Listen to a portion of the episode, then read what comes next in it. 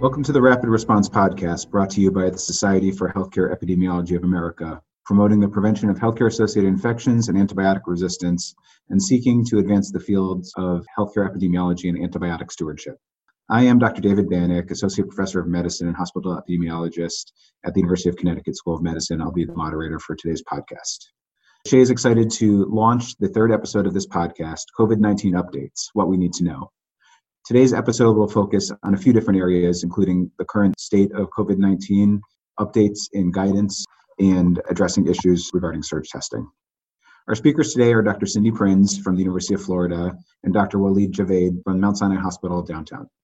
Thank you for joining us today. I will now turn it over to Dr. Prins for a news update on COVID 19, as well as a summary of recent updates to guidelines. Thank you, Dr. Banach. There was a sharp increase in confirmed COVID 19 cases in the U.S. this week. CDC's Wednesday update listed 938 cases and 29 deaths, with about 15% of all cases so far being reported in the first two weeks of March. And there was also a heightened public health response to the COVID 19 outbreak this week. The World Health Organization finally declared COVID 19 a pandemic on Wednesday afternoon. This was done out of concern that countries are not doing enough to prepare for the outbreak. In the U.S., we saw many colleges and universities move their campus classes completely online, widespread cancellations of large gatherings, and the addition of travel restrictions to the U.S. from 26 European countries. In terms of COVID 19 epidemiology this week, all 50 states have public health labs conducting testing for the virus.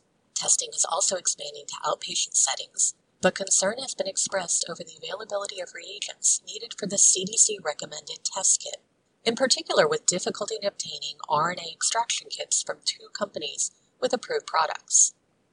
It was announced this week that anyone can be tested on a physician's order, but there's concern that the testing capacity in the U.S. may not currently be sufficient to meet the coming demand.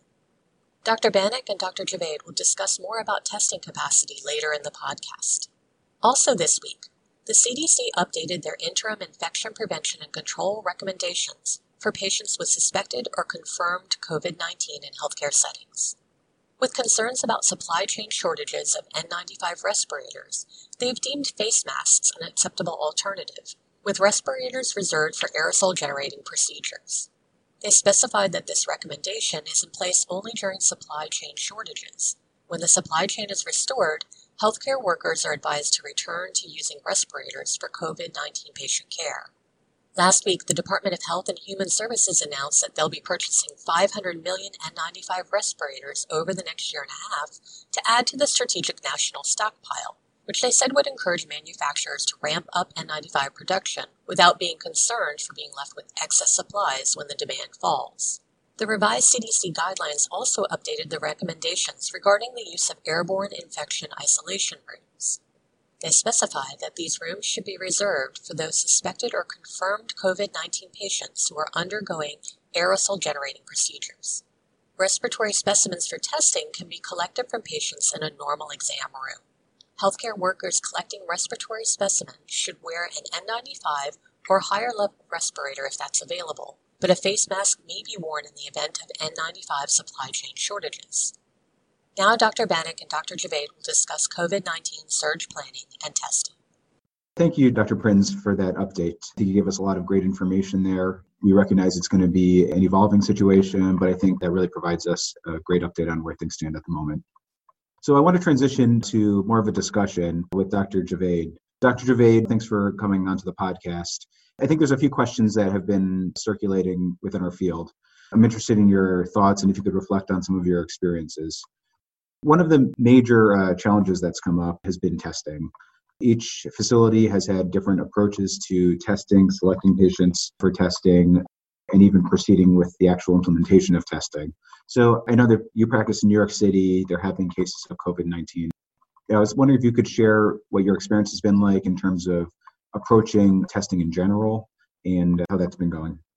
Thank you so much for having me. David, that is a very good question. I wanted to get into testing processes.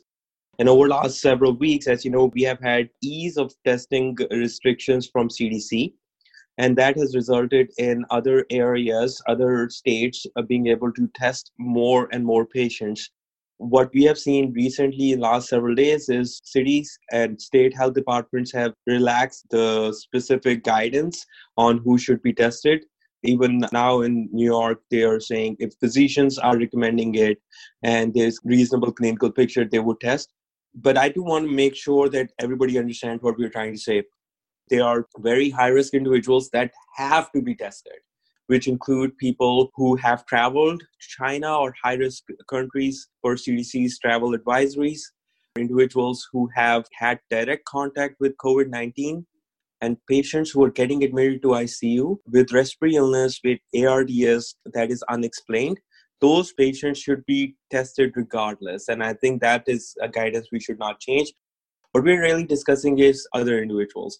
I think that is dictated by local epidemiology. So if you have a lot of cases in your locality, then you might want to consider testing a lot more patients versus less.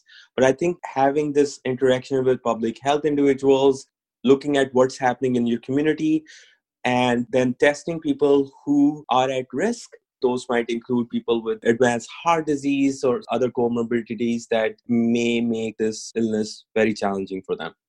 I think, you know, just reflecting on our experience here in Connecticut, I know we have a really strong uh, Department of Public Health, and they've really had a great leadership role throughout the state in guiding testing. I think, you know, we've been uh, limited based on our testing capacity through our state public health laboratory.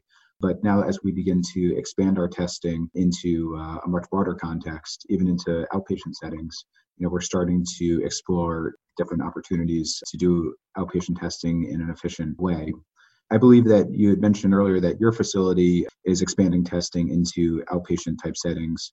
Can you reflect on any types of hurdles or challenges that you've had as you moved from a much more narrow focus of testing because of limited resources into a much broader scope of testing? Yes. As we were discussing earlier, we have started to test more and more individuals as our local epidemiology is changing and we are really incorporating all resources available so absolutely the public health have been extremely helpful and they really guide us into testing and how do we get tests to Department of Health. But as all of us know, certain private labs have already started to test, and we have tapped into those resources as well. And managing people we are moving people or testing in different areas so sending some to the state health lab and sending some to the private lab so that the, the, testing can be done quickly and also it doesn't overwhelm one resource over the other we do need to understand that not everybody has all the resources that one would think are needed. So we don't want to overwhelm our systems, but we also want to protect our patients, our staff, and our community.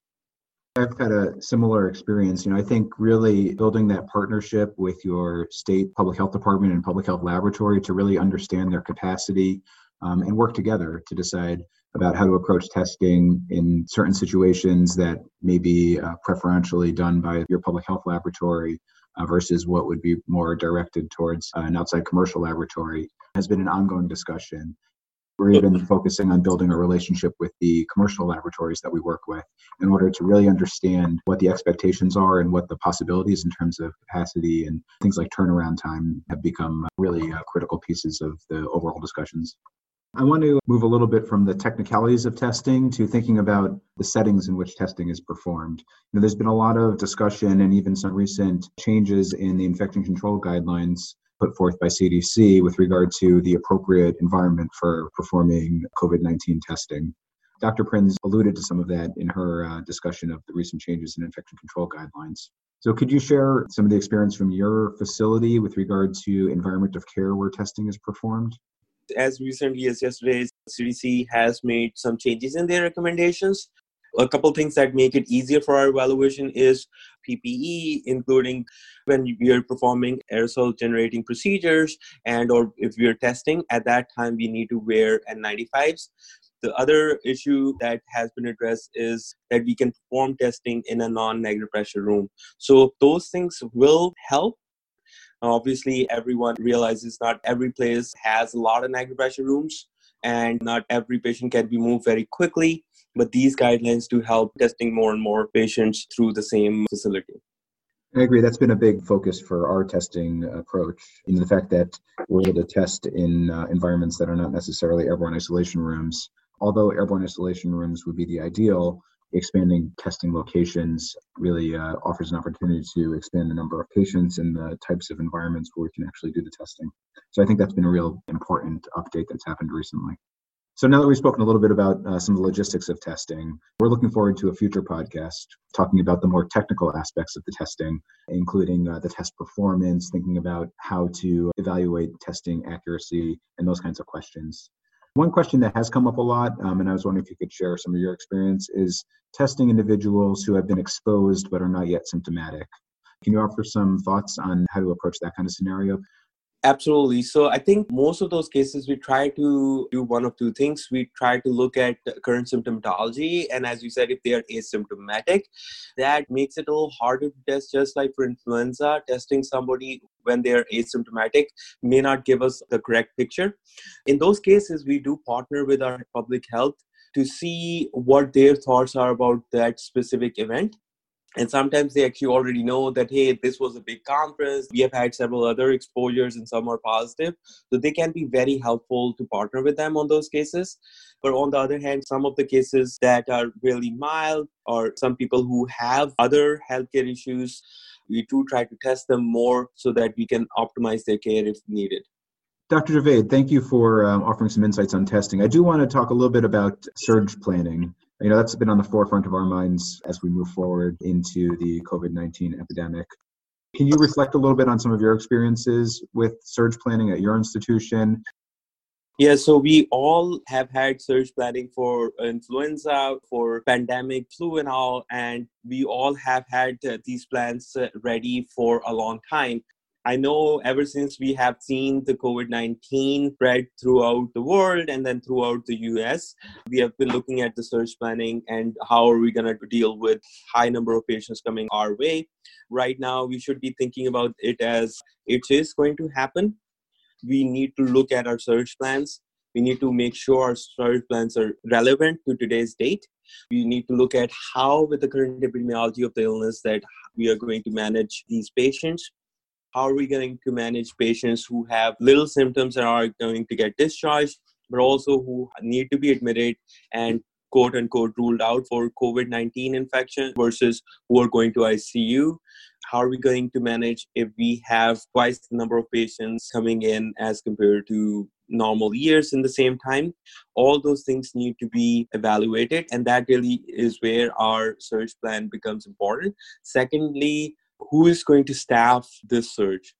Do we have enough supplies for this surge? Do we have enough beds or other equipment to handle a surge like this? So, all these things need to be looked at, evaluated, and carefully discussed with leadership. The approach we took was to go with the incident command structure not necessarily calling incident command, but using the same structure. So we had the same groups report out and get us to that readiness level because there's a lot of department that gets involved in any or all surge. As of today, we are not in surge, but again, we have planned for any possible surge. So my message to everybody would be if you haven't done so, make sure you have reviewed your surge plans. It is updated. Everybody in leadership agrees with it. You can walk through it and once your surge plan is final, you need to exercise on that surge plan. You need to make sure that works. And if anything doesn't work, you need to fix it before we get into that high volume of patients coming our way. I agree. I think that not just having the plan in place, but having uh, some experience with implementing the plan through maybe a tabletop exercise or some sort of simulation can really be helpful. We actually just did that and encountered uh, some areas of opportunity to improve our plan that we hadn't necessarily thought of until we actually did a, a full simulation. And I think one of the other complexities that's come to light is thinking about staffing in a broader context. You know, we have a lot of staff that have children, and now there's discussion about school closures and how that might impact our staffing. You know, I think taking a larger approach that this extends not just beyond an individual facility and more into sort of the general context of day-to-day life, I think has really come to light, and uh, we've had to adapt our surge planning accordingly. So I think you you touch upon a very important point. at this time we have seen other organizations looking at working from home I want to stress here is that even healthcare, we need to look at those opportunities. If we have to manage our hospital when our staff might not be there all the time, so who can work remotely? Those things need to be addressed. And if people need remote access, they should probably be identified and given access. Think about this. If somebody in any meeting, for example, is tested positive for COVID two hours later or five hours later, all those people will get in quarantine. The problem with that is do we have planned for that eventuality? Should we even have those meetings or not? So, those are the questions and discussions we should start having rather than thinking about those after the fact. I completely agree. I think uh, you know the planning extends not just beyond the direct provision of clinical care, but the entire picture of operations. And if we were to uh, potentially not have a large contingent of the facility being able to come to work, you know, that would be tremendously impactful. Um, incidentally, you did mention meetings. Has your um, institution begun to evaluate the role of meetings, potentially uh, limiting the size of meetings or the frequency of meetings? Is that something that's been uh, up for discussion at your hospital? Yes. So our institution has, and a lot of other institutions in the city have also really thoughtfully crafted processes to limit the extent of the meetings.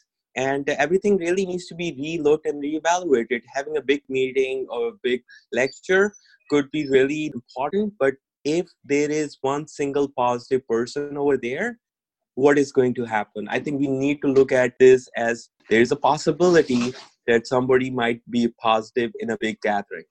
I agree. I literally before recording this podcast just came from a meeting about meetings and we looked around the room and saw that we had a large group gathering of people from different areas of the institution within a single room. You know we all looked at each other and really had to think is this really the best way to be uh, having this discussion about future meetings? So i think um, you know the whole notion of group gatherings within the institution needs to be closely examined and similarly, can we transfer more meetings to phone calls? Do we have to have individuals there? Remotely, things we can do without having physical interaction between people probably are the ways to go. It might be difficult for workflow for some organizations, but I think it's either this or you might end up putting a substantial number of people on quarantine. So I think there's a lot of balance that organizations need to think about. Thank you, Dr. Javaid and Dr. Prins, for providing some perspective on your experiences in the outbreak. Please be sure to tune in to next week's episode. We'll be addressing diagnostic testing for COVID 19. This podcast can be accessed on SHEA's online education center, Learning CE, under the Rapid Response Program. You will also find additional resources such as the recorded webinar, Healthcare Facility Outbreak Preparedness. This concludes this episode of the Rapid Response Podcast. Thank you for tuning in.